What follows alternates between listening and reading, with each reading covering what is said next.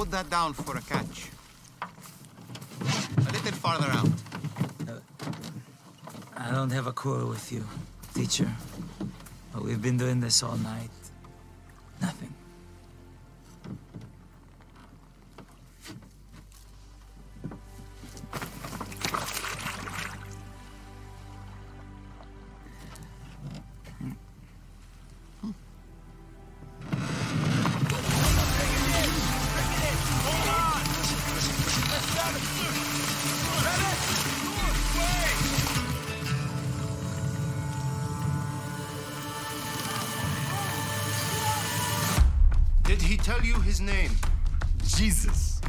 Jesus who? It was him. It was Jesus of Nazareth. Nazareth? His care is for women, for the vulnerable. God is spirit, and the time is coming and is now here that it won't matter where you worship, but only that you do it in spirit and truth. And you know these things because you are the Christ.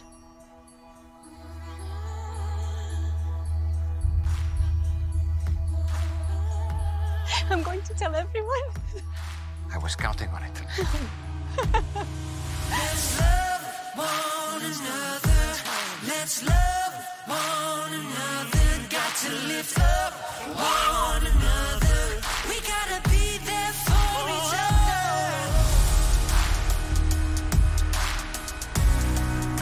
God loves the world in this way that he gave his only Son, that whoever believes in him shall not perish, but have eternal life. I knew it. Matthew, follow me.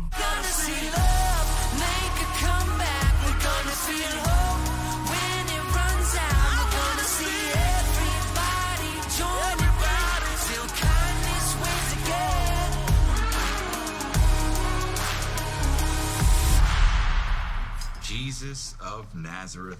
We're on the same team. Just don't make me kill you. I won't make you do anything. But my father, on the other hand, I don't know what that means, but let's leave on a high note.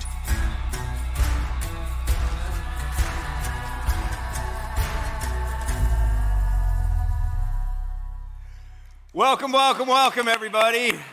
Homer Glen, New Lenox, Orland Park Online, welcome. I've been waiting for this for a long time, and I haven't preached in two weeks, so I'm kind of fired up. So just get ready, okay? I'm just telling you. Um, we are doing The Chosen. Uh, I mean, like all of my, you know, my friends, my peers are like, yeah, we're thinking we're going to do this at some point, and, and nobody that I know has done it yet because there's going to be seven seasons of it, and there's only uh, three seasons out so far, and, and or two seasons out so far, and and yet, yet there's so much richness to this. We're just going for it. So here's what we're doing. The series is called Unbelievable. Okay, you know, it's something we hear all the time. Something. Um, can, is unbelievably good or something that is unbelievably bad, right? Something unbelievably good, like a, a meal at a restaurant, right? Or the view of a sunset. Or maybe it's unbelievably bad, like my predictions of sporting events from Scripture. Sometimes, however, one person or one event can be seen by one group of people as good and another group of people as bad, right? And a category, uh, that category obviously includes the most controversial person in human history, Jesus of Nazareth. Even when he walked on this earth, most of the people who encountered him found his teachings and claims to be just that unbelievable, right? Some of them thought he was unbelievably good, and some of them thought he was unbelievably bad, and they killed him for it. And since then, it's still been confusing. I need to give you a little commentary about Ukraine, okay? Um, let me do a little, let me do a little uh, scriptural, a little spiritual, a little theological commentary on what's going on right now. There are some weird, sad roots in Orthodox Christianity in this horrible situation that we have going on right now. It was in the Ukrainian capital of Kiev in 988 AD where Vladimir of the Rus uh, took the whole city down to have a mass baptism so that he could marry somebody and, and, and you know, have a good connection. And that was the beginning of Russian Orthodox Christianity. And communism tried to crush it, but it failed. And Orthodox Christianity, you may think this is all just like leftover communism kind of thing, you know, take over the world and hate God. But, but uh, a lot of what Putin is doing has its twisted up roots in Orthodox Christianity. Because no matter how much communism or anybody else tries to crush Christianity, it doesn't work. I mean, you, you, you can't even believe what's going on in China. Let me just tell you that, okay? However, and this is a stark reminder to us in the US, their brand of Christianity is this mix of religious imagery and military glorification all at the same time. Putin actually said Ukraine is a part of our history, our culture, and our spiritual space. So I, I, guarantee you he's not done with what he's doing. He wants Kiev because he wants to unify the Russian Orthodox Christianity back to where it's supposed to be. So here's my question about controversial Jesus. How can some people who claim to be following Jesus be invading another country and killing innocent people so that they can unify their church, while others of us who are following Jesus decry this as an act of a madman? Well, how could so many people in Jesus' day realize that he had a message from God, and how could other people kill him for that message from God, claiming it to be blasphemy? It's all about your understanding of Jesus. Everything goes back to your understanding of Jesus. This is why I do what I do. And this is why we believe so strongly in pointing you back to what we actually hear and know about Jesus and not just what you've heard from other people. And I think the chosen has done an amazing job. You can find it, you can get the app, you can find it on Peacock, you can find it a lot of different places, and it's free. It's done an amazing job of showing us the real Jesus. And that's why we're doing this series. And for those who really opened up their hearts and minds to Him, Jesus became believable, don't you see? And that is our goal for you to meet the unbelievable Jesus and to let him become believable. And the Chosen TV series is going to help us do just that. This series will use content and themes from the show to present a Jesus that laughed and cried and lived with people in community. And we hope that you are going to walk away with, and these uh, are our purpose statement of, of our church, a newly inspired view of Jesus. Your first step is reach. That's what we're hoping for. A personal connection to his mission. The next step is race and a model for how to live the faith in the next step. And the next step is to release. We reach, raise, and release. We talk about that all the time around here. That's what we're trying to do. And that's what we're using this series for and, and what we're doing. And today, as we begin, get used to different. It's a line you will hear Jesus say to Peter in a few minutes, which is ironic because Peter's a fisherman, okay? He's already different than a follower of any other rabbi in those days. But what I ho- hope to accomplish today is to help you see how different Jesus was from what the religious people expected and how absurdly different the people he associated with were from what the religious people expected. Let me say that again. I want to accomplish how different Jesus was from what religious people expected and how absurdly different the people that he hung out with were from what religious, religious people expected. And you know that I think that's super important. That's why I wrote What Made Jesus Mad, because of all of these things. So here's the huge disconnect one of the most important verses in what I think is the most important chapter in the Bible, Luke 15. Now, the tax collectors and sinners were all gathering around to hear him, but the Pharisees and the teachers of the law muttered, This man welcomes sinners and eats with them. Is that true? Absolutely. Not just sinners, prostitutes, and tax collectors. And you see, each one of them had their own category. There were sinners, there were prostitutes, there were tax collectors, right? So, Matthew, who we're going to meet today through the chosen, brilliant. The portrayal of Matthew is one of my favorites in this show. He's this brilliant guy. He, he is a tax collector. He's awkwardly brilliant, maybe even OCD, the way they present him. But tax collectors were hated by the Jews because they were Jews who had sold out to the Romans. So, on the list of people who deserve to be with God, it would have gone something like this Pharisees, teachers of the law, right? They're at the top. They deserve to be with God normal people, okay? Fishermen would have been below the normal people. The Peter, James, and John, all those guys, they, I mean, they smelled bad, okay? You know what I'm talking about? Okay? So they're down here. Then you got sinners at the general category, prostitutes, tax collectors, and then I want to add people who drive slow in the passing lane. All right? At the bottom of the list. You with me? So tax collectors were not even allowed in the synagogue to worship. So they were selling out their community and their neighbors, and think about this, and their community with God. Tax collectors were people who wanted money so much that they would sell out their community with people and their community with God at the same time. Here's another story that summed up how, how tax collectors must have felt if they were honest. Two men went to the temple to pray one a Pharisee, the other a tax collector. And the Pharisee stood up and prayed about himself. I love that is an exact translation. Do you ever pray about yourself? I mean, this is so great. God, I thank you that I'm not like other men. I'm, I'm so wonderful. Robbers and evildoers and adulterers, or even like this tax collector, right? Eh, eh, I fast twice a week. I give a tenth of all I get, blah, blah, blah, blah, blah. But the tax collector stood at a distance. He would not even look up into heaven, but he beat his breast and said, God, have mercy on me, a sinner. And Jesus goes on to say, which one of those two do you think was justified before God? It was the tax collector. But this is how any tax collector must have felt deep down inside. So in this clip, Matthew is trying to defend himself to his mother, who is very disappointed in him being a sellout to Rome, as you could imagine. But then there's this transition to the discussion with her about what Matthew has seen in Jesus and the unbelievable. I know you are ashamed of me, but your decision is irrational. Rome will continue to collect taxes no matter what. I'm skilled with numbers. Did you come here to justify yourself? no!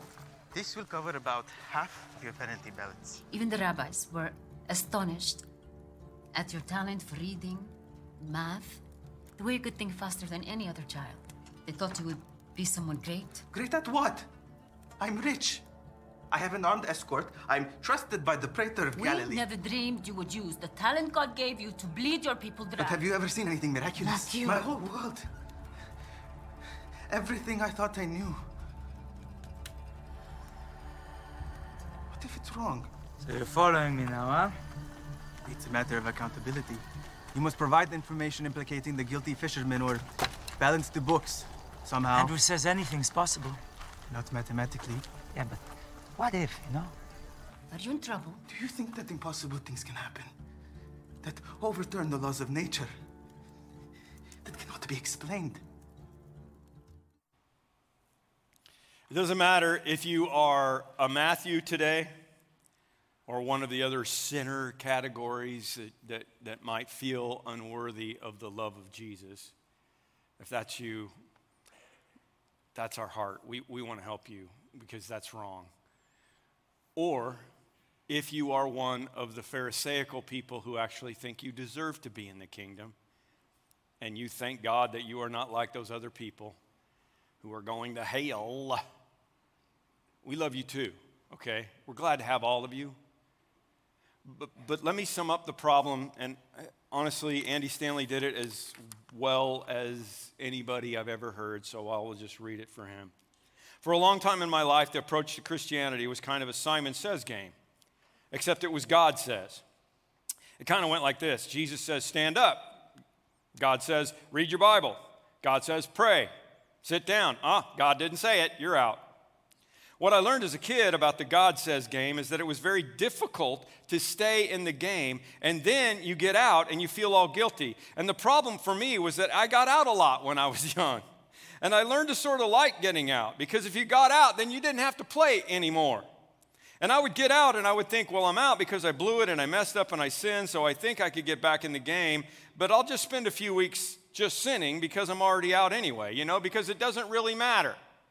Can, can you relate to Andy? Okay. There are other problems with the God Says games and approach to Christianity, and unfortunately, that means that there are people that are good at it. There are some people who could stay in the game forever. Jesus could give them, God could give them all kinds of stuff to do, or at least it seemed like God gave them all kinds of stuff to do, and they were good at it, at least on the outside. So my childhood understanding was that was really mostly about what God was against. Can you relate to that? I mean, my childhood understanding was what God was against, not what God was for, and the kinds of people that God was against. And you've heard me use this line a million times, but it's exactly what I thought. God told us not to drink, smoke, or chew, or go with girls who do. You've heard that, right? I say that all the time. It's my standard line, which I found out is a little problematic. Because when I was at a campus rally recently, a guy came up and he said, Hey, um, you, you knock that off, would you? And I'm like, what, what happened? He's like, Well, my kid came to me and said, Dad, I can't chew? Why can't I chew? And he said it opened up a whole conversation about chewing tobacco that I really wasn't comfortable having yet. But please remember, I grew up in Oklahoma where the little circle mark in your back pocket was a status symbol, okay? I'm just saying, those were all the things that they told us God was all about. Not about what he was about and what he was loving, it was about the things that he was against. And, even though, you know, I didn't know, the people I respected told me that, that, that God said those things. But then I started reading the Bible and I realized that God didn't ever say that and that Jesus actually drank and made wine for crying out loud. And I don't think smoking and chewing were even issues back then, but he did definitely hang around with the boys and the girls who did. And as I grew up, I started studying the Bible for myself and questioning these things. So when I went to Bible college, that didn't allow facial hair. My first speech as a freshman was Jesus had a beard, okay? That's just, that, that's the truth. And, and I have not had a clean shaven face since I graduated from that institution 39 years ago, okay? Andy again, okay? The other thing about this dumb game was that every once in a while I'd meet people who never played the God Says game. And they were like sinners and bad people. And I think, you know, they really need to play the God Says game, but they didn't want to. And a part of me kind of envied them because they didn't have any guilt. They just kind of did whatever they wanted. And then somebody would come along and say, Oh, Andy, you need to go talk to those people who don't believe in God says and tell them they need to play God says. Which kind of makes sense because Jesus is awesome, but I was never sure I wanted to tell them about the game. Nobody wants to play that game. I didn't even want to play that game sometimes, and I'm not very good at it either. So, who am I to tell anybody else to get in the game that you can't seem to win and you, you have to keep sitting down and then you're glad you sat down and man, I don't know if I can do this? I couldn't agree with Andy more. And what if you got baptized by a priest in Arizona who used the wrong pronoun to baptize you? And now you are out of the game and you didn't even do anything wrong. Can we try to make the game even more ridiculous? It's no wonder so many people drop out of the game. Listen, I'm just going to be honest with you. If I thought the God says gamers were right, I'd probably drop out too. But they're not, which is proven to me by the selection of Matthew as a disciple. Matthew was so far out of the game, it wasn't even funny. And honestly, most of Jesus' followers were in his day. And please understand as you see the next clip, okay? Please understand this. Matthew didn't ask to follow Jesus, Jesus invited Matthew to follow him, okay? This is really important. This is like not some desperate guy who, who said, Jesus, can I follow you?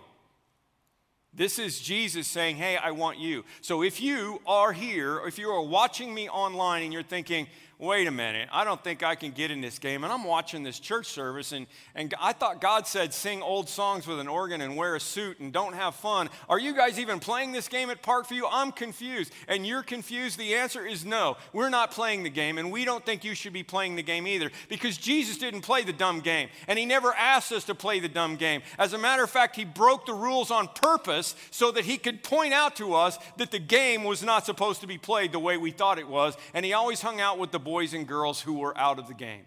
As a matter of fact, he plainly told us in the famous verse right after the most famous verse, John 3:16 and John 3:17, God did not send his world in his son into the world to condemn the world, but to save the world through him. Okay, think about it. Think about this just for a second, and I'll show you the next clip. How does God feel about this game? How, how, how do you think God would feel about the God says game? How do you think God would feel about religion? How do you think God would feel? I'm sorry, I, I, I shouldn't be bringing this up, but how do you think God would feel uh, about people not being able to be married or have communion now because a priest said, We baptize you instead of I baptize you. How do you think that makes God feel? Well, I mean, what if you approach relationships that way?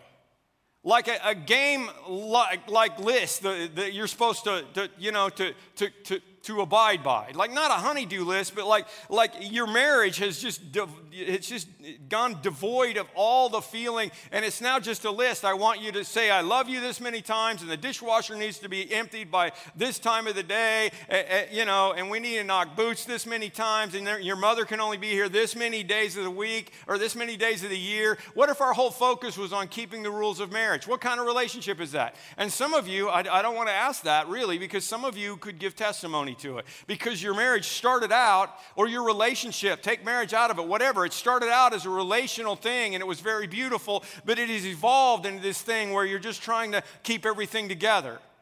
You're just trying to be a good husband. I'm trying to be a good wife because I'm committed to marriage. Hey, I want to tell you something. I don't want Denise to be committed to marriage. I want her to love Tim. You see the difference? God doesn't want you to be committed to religion, He wants you to love Him. And Matthew was blown away that Jesus would let him in to the game. As Jesus went on from there, he saw a man named Matthew sitting in a tax collector's booth. Follow me, he told him. And Matthew got up and followed him. Let's watch. The mother of a son with talent like yours should be proud. She's ashamed that I could use the talent that God gave me against God. Next. You're good at something. You found a way to make a living doing it. It's that simple. Next. Besides, what else are you gonna do with a mind like yours?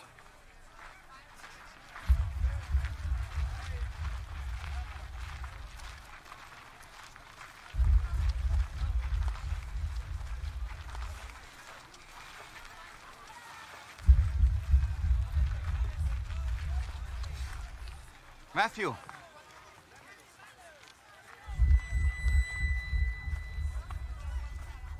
Matthew, son of Alphaeus.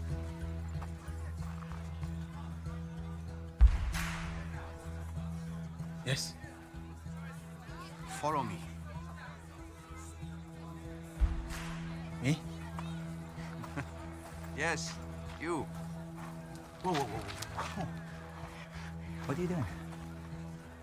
Want me to join you? Keep moving, street preacher. Do you have any idea what this guy's done? Do you even know him? Yes.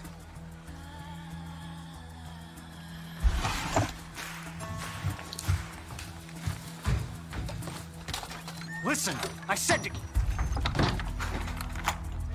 What are you doing?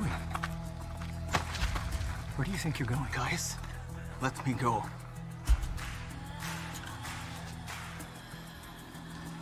You lost your mind? You have money. Quintus protects you.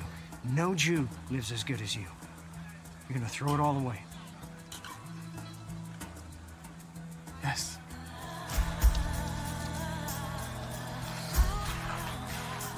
I don't get it. You didn't get it when I chose you either. But this is different. I'm not a tax collector. Get used to different.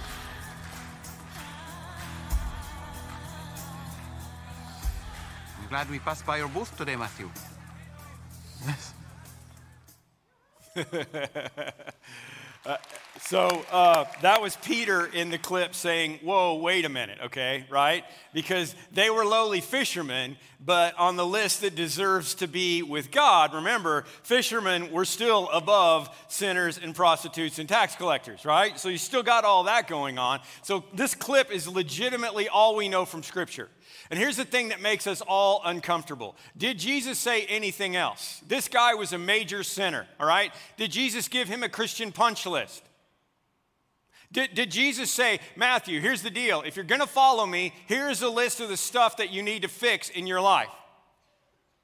You need to not drink, smoke, or chew, or go with girls who do. You need to give all your money back right? Because maybe some of you are like, wait a minute, there was another tax collector, the diminutive guy, right? Short Zacchaeus, who was a tax collector, and Jesus called him, and, Jesus went to his house too. And, and Zacchaeus' reaction was he started giving money back because he knew he cheated people. And, but we have no record of the fact that Jesus asked him to do it. We have no record of that. He just felt convicted. You see, when you invite people into a relationship with Jesus, the stuff, the junk that's going on in their life, it's the Holy Spirit's job to convict them. Not for me to stand on a street corner and tell them they're going to hell. There doesn't say anything about Matthew giving away any of his riches. I'm positive that he did, but his salvation wasn't related to it because it wasn't a game.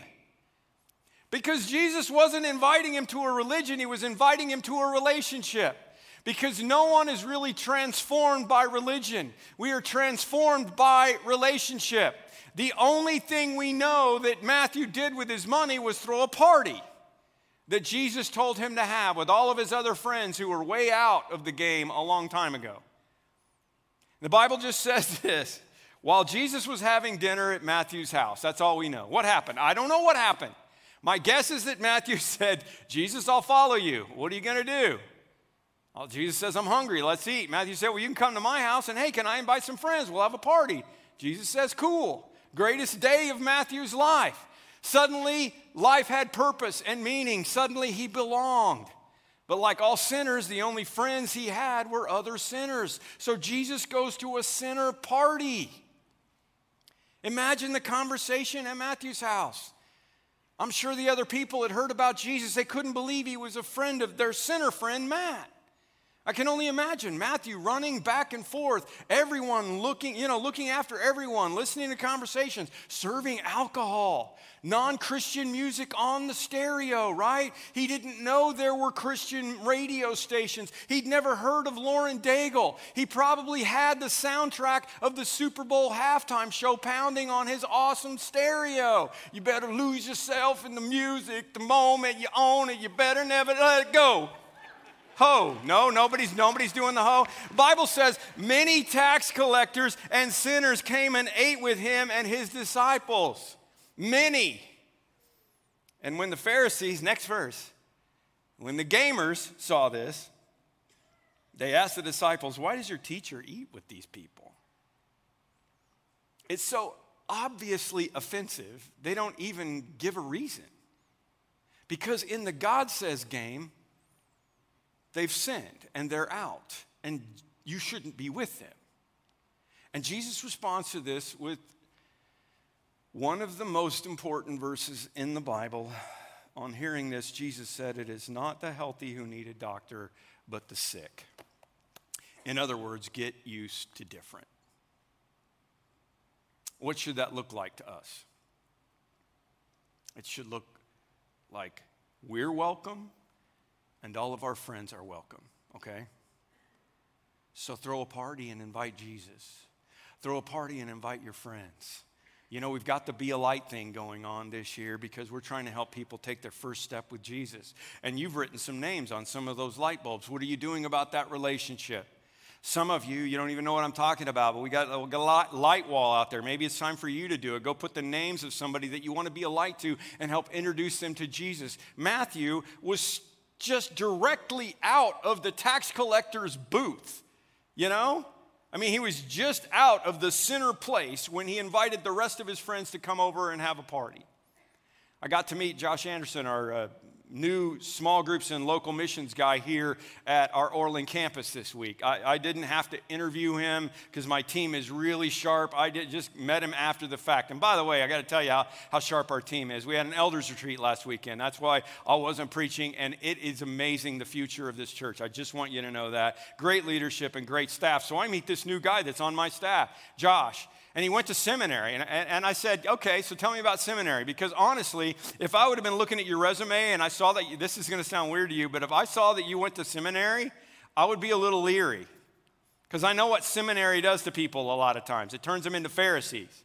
And he said, oh, yeah, yeah, I know that. He said, I, I, I, knew that could happen. So while I was in seminary, I had to, you know, to work also, and I had an opportunity to work at several churches, but I decided I was going to go work somewhere else. And he said, I worked at, at the uh, Coach Purses uh, outlet where they make purses, okay? Those, those fancy, expensive purses. He said, I took a job there and I worked with a whole bunch of non Christian people uh, because Jesus said our goal was to go into all the world. And I didn't want seminary to throw me into this category of always thinking about theology and, and God and all the things that God wants and all these things and forget that there were people out there. And I'm like, oh, no wonder we hired you. That is awesome. At the very least, you got to share this message, okay? This is the message that your friends need to hear. Share it on social media, send it out to your friends. People need to hear it. And by the way, how did it all turn out with Matthew? Well, I need to point this out to you because you probably didn't catch it, but you have to realize that we are hearing the story directly from Matthew himself. We are in Matthew chapter 9. It's not just a common name back then. The former tax collector Matthew that you just met wrote the Bible, the first book of the New Testament. That's what this subtle little clip is all about. Shall we? We have a celebration to prepare for. You will regret this, Matthew. What's the tablet for? I grabbed it without thinking. You can put it back. No, no, keep it. You may yet find use for it. Ba-dum bum. You probably didn't catch that if you were watching the whole thing. Does that blow your mind? That is unbelievable. How could you go from being a tax collector to a Bible author? Only Jesus. What makes it you think it couldn't happen to you? I'm going to lead us into communion at all of our campuses today because I have one more clip I want to show you. It doesn't have Matthew in it. It just, I think, helps you to understand a little bit more about what Jesus wants to do in your life. Okay? And uh, in case you don't know, in case you're new, um, I can't stop talking about it. I don't care if you were baptized by a we or an I. It doesn't matter uh, where you've come from. If you are a person who believes in Jesus, you are welcome to commune with us right now. You peel the little cellophane piece off the top, and the bread is there, and then peel the foil off, and the juice is there. And we'll do this in just a minute, okay? So, so this clip I'm going to show you is Sabbath dinner. It's Shabbat, and Mary Magdalene is hosting it. She's hosting the Shabbat dinner for the first time after being healed from demons, okay? So, one thing about the clip that's really important is that a woman would have never been allowed in Jewish culture to host the Sabbath meal, and Mary is hosting it. And, and, who else is there? She's been released from demons. Jesus has healed her. It's a powerful scene. Who else is there? There's a blind woman and another guy who's just there for comedy relief, and two apostles that just show up that were told by Jesus to show up for Mary. And then something amazing happens. Jesus shows up. And it really demonstrates to me what can and will happen as we take communion together in a few moments, okay? And some of you will feel uncomfortable even thinking about the fact that Jesus would invite you to his table in the first place, let alone that he would show up to your table and allow you to eat with him because you know you're not worthy. And that's the best place you can be. Because if you think that Jesus would come to your table because you are worthy, you've got even a bigger problem. And the Last Supper that we partake in together here, think about it. Who was there? It was Matthew. It was, it was Peter, who was getting ready to deny Jesus three times, and Jesus knew it. It was the disciples who didn't even wash Jesus' feet. And it was Judas. And Jesus welcomed them to his table. And Jesus is welcoming you to his table. And he gave us, he said, this bread to remember his body that was broken to give them access to God. And this blood that was shed so they didn't ever have to play the God says game anymore. So we do this as a reminder, or maybe for you, it's an actual opportunity to invite Jesus in for the first time or like Mary, the first time in a long, long time. It may even seem a little bit awkward. That's okay. Watch this. Is it still on? Shula, how did you find us? I followed that mule, Barnaby. Not that he waited. Is this the place? If Mary's here, it is. Do I know you? Oh, sorry, I'm, I'm James. This is Thaddeus. We were told this would be a good place to come. We can leave if it's awkward. Oh, oh no, oh, please come in. You are most welcome here. If I'm not doing something or doing something wrong, you tell me. Oh, nonsense. It's already great. Can't remember the last time I was invited to a Shabbat dinner. Me, never. You never been to Shabbat? Of course I've been to one. Been to lots. Just never got invited. Who's the extra seat for? Oh, uh, for Elijah. Am I right? I, I remember my mother always setting an extra place for Elijah. That's only for Passover. Just once a year at Seder. When Seder comes, I'll have a head start on setting up. uh, oh, uh, is the first star out? Yes, let's eat. Like I said, you are very popular. Or it's a Pharisee here to shut us down for letting you be here. Hello, Mary. Hello. It's good to see you. Yes. Yes.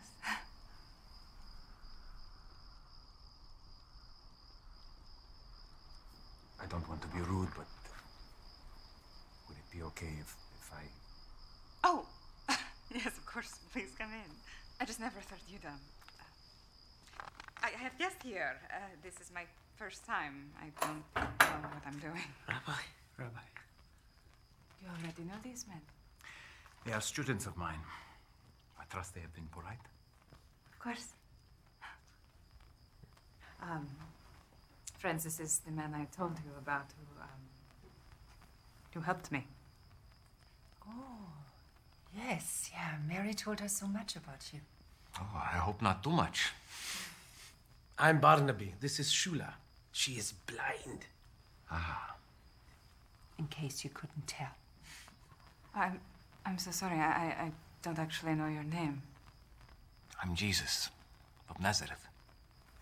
Well, apparently something good can come from Nazareth. what? Mary, I'm honored to be here. Why don't you begin? Oh, no, I, I couldn't now that you are here. You must. Thank you, but this is your home, and I would love for you to do it. Okay.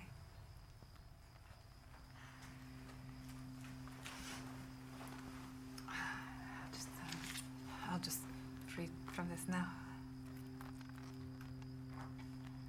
Now the heavens and the earth were completed, and all their hosts. And God completed on the seventh day his work that he did.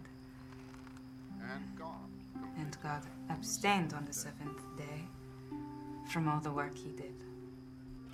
Blessed are you, Lord our God, ruler of the universe, who creates the fruit of the vine. Amen. Amen.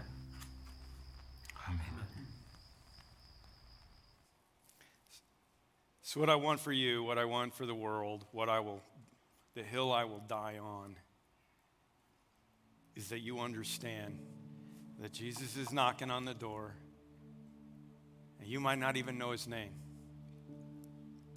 But if you open it, he'll be standing right there.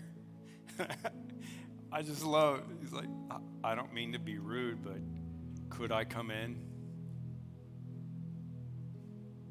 He's not going to barge his way in, you guys. But he's there. And he's going to come in. And he's going to sit down with you and your friends and show you how much God loves you. And don't ever forget that he did this to prove it. The body of Christ broken for you. Take and